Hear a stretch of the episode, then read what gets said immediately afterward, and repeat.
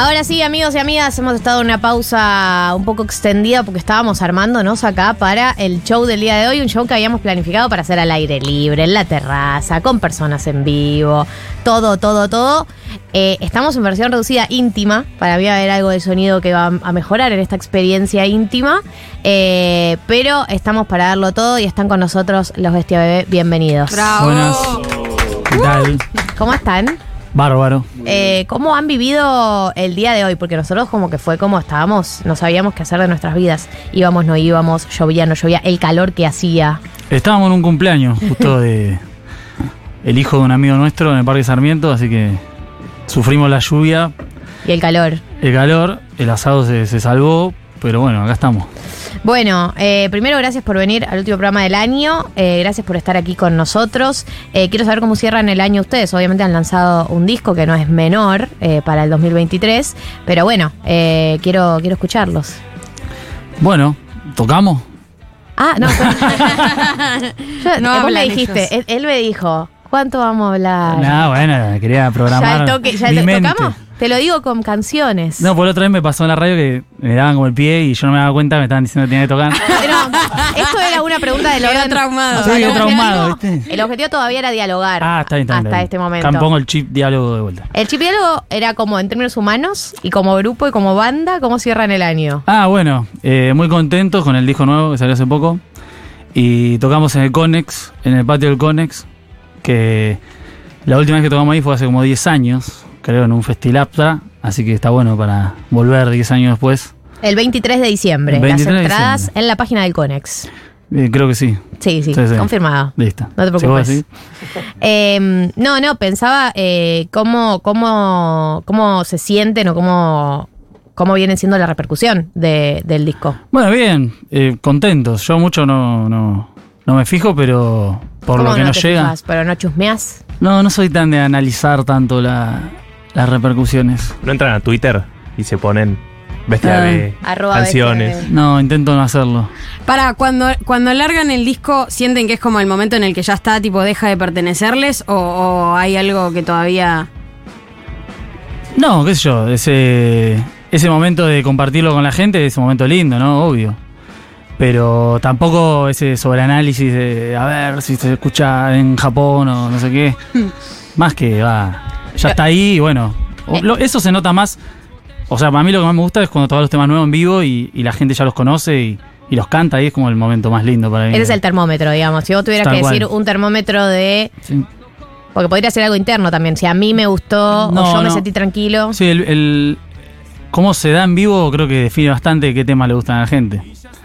Y pasó con este que ya los, los adelantos por ahí que hemos sacado ya los cantan y todos los conocen, así que positivo. Estuvo positivo. Sí, sí. Está bien. ¿Quieren, ¿Quieren tocar una canción del orden de las Bueno. canciones? Sí, sí, estaría bueno.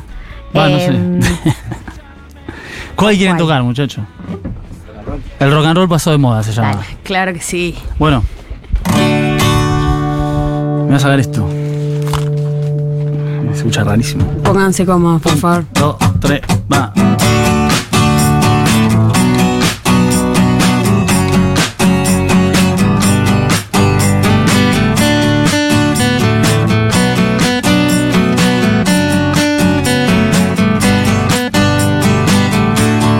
Tengo un tatuaje de una calavera.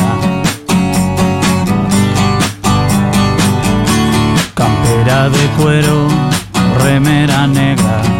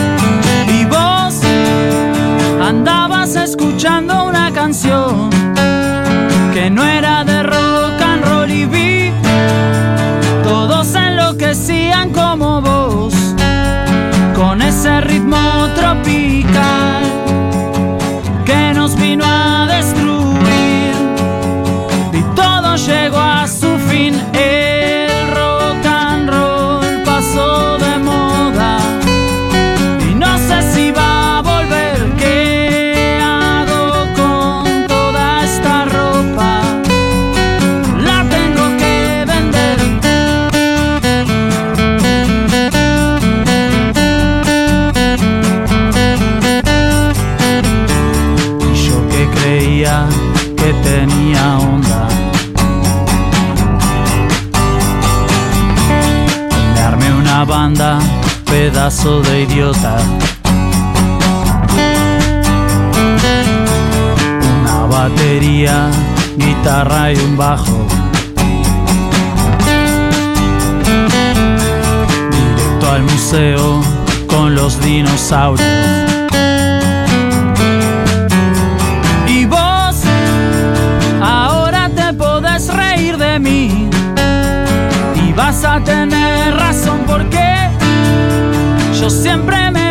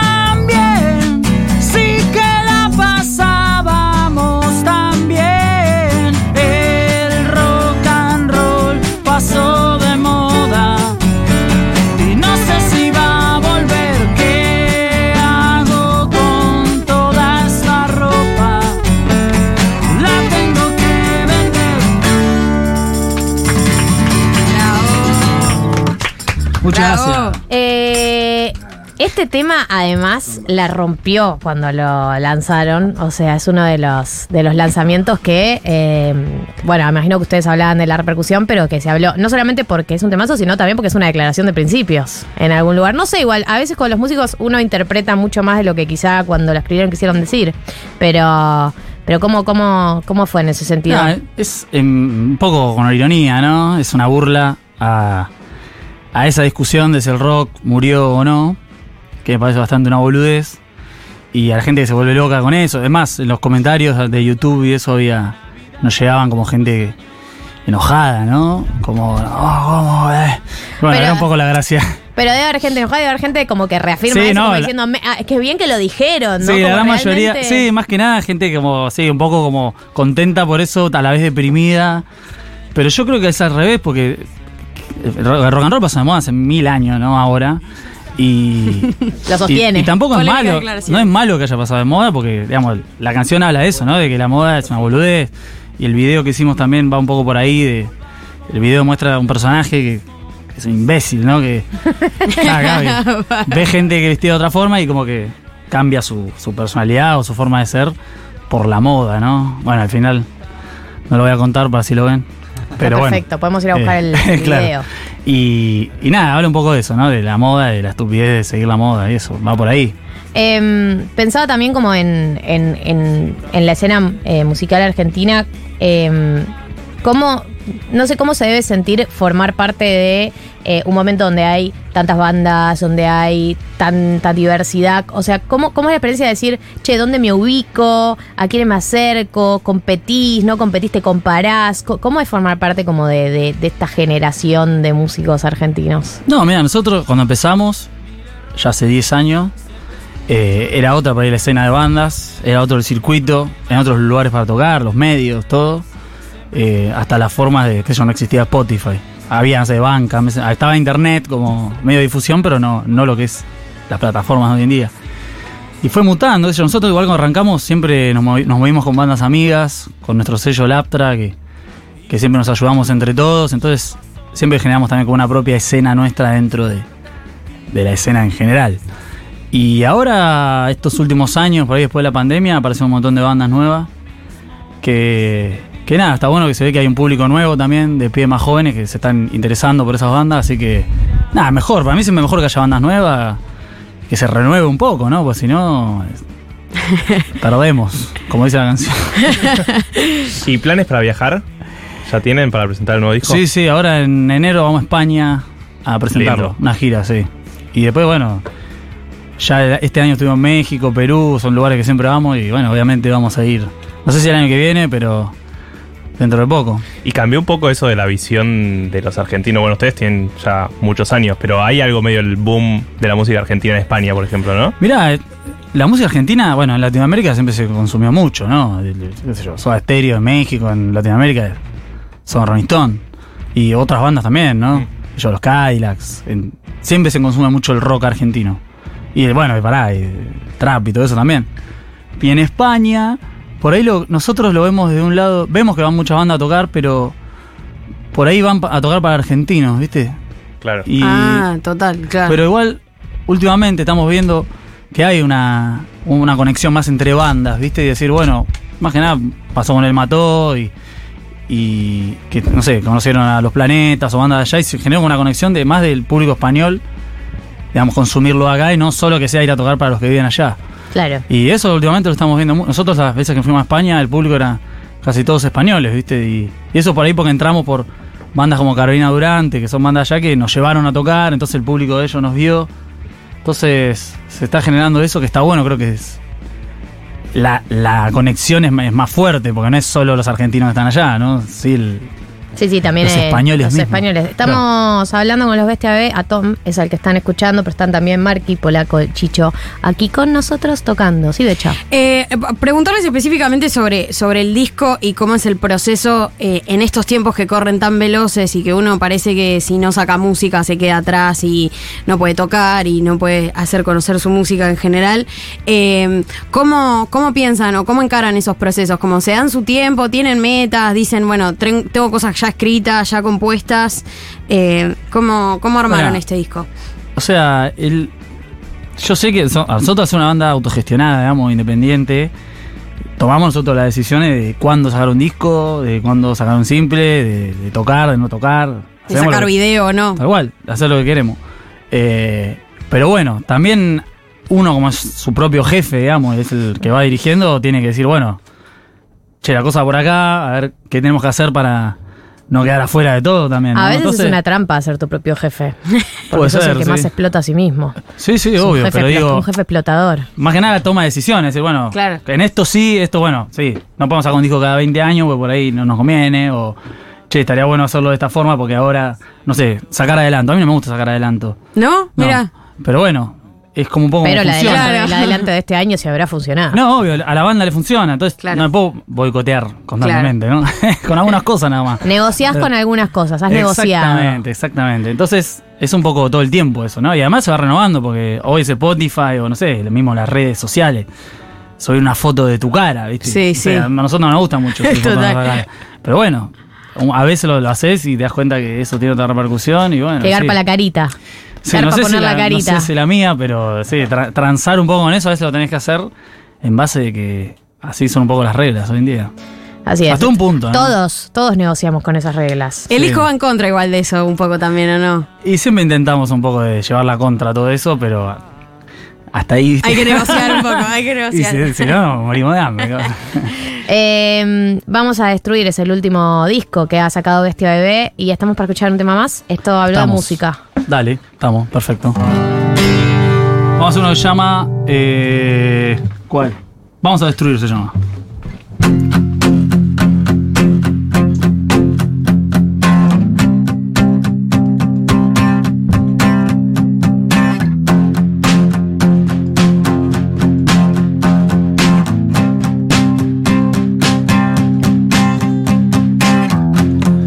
A veces me cuesta y no sé bien qué hacer. Cometo errores una y otra vez. Parezco de piedra y que puedo estallar. Pero les prometo que siempre voy a estar. Todo parece crecer y cambiar. El miedo está cerca, no lo puedo evitar. Busquemos la luna, la podemos tirar. Hagamos lo que quieran. Vamos a destruir todo lo que hay. Cuando quieran yo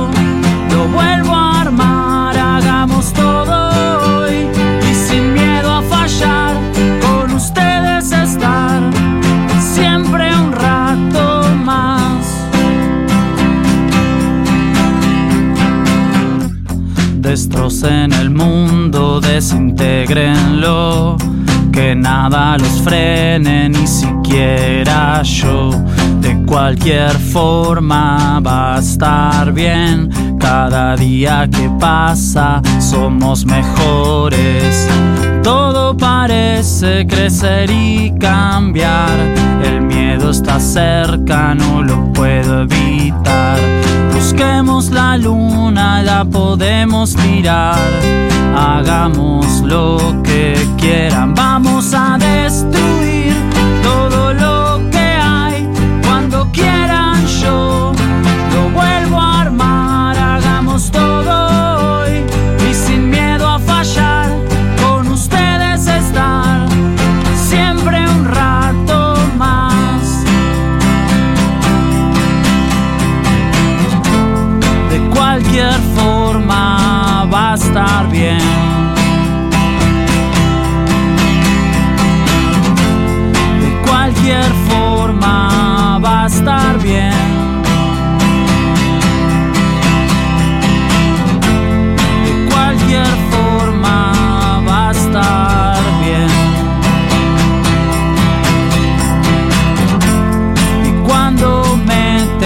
tenga que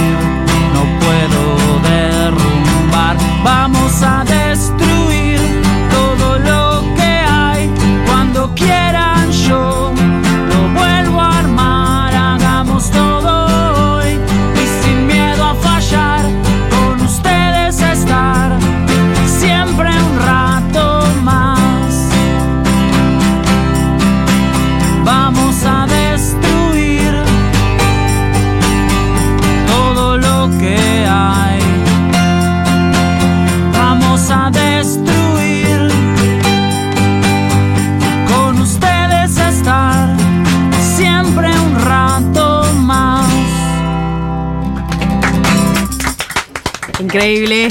Qué bien, gracias. vamos a destruir de Bestia Bebé en vivo en este último programa del año de 1990. Em, eh, dado que son sus propios jefes, eh, ¿hay alguien que se ponga la gorra en plan, no sé, termina el año y, y ponga un calendario como, bueno, acá de acá a acá nos vamos de vacaciones, de acá a acá hay que ponerse a laburar? ¿Cómo funciona eso? Y yo. Vos te pones la gorra, ¿no?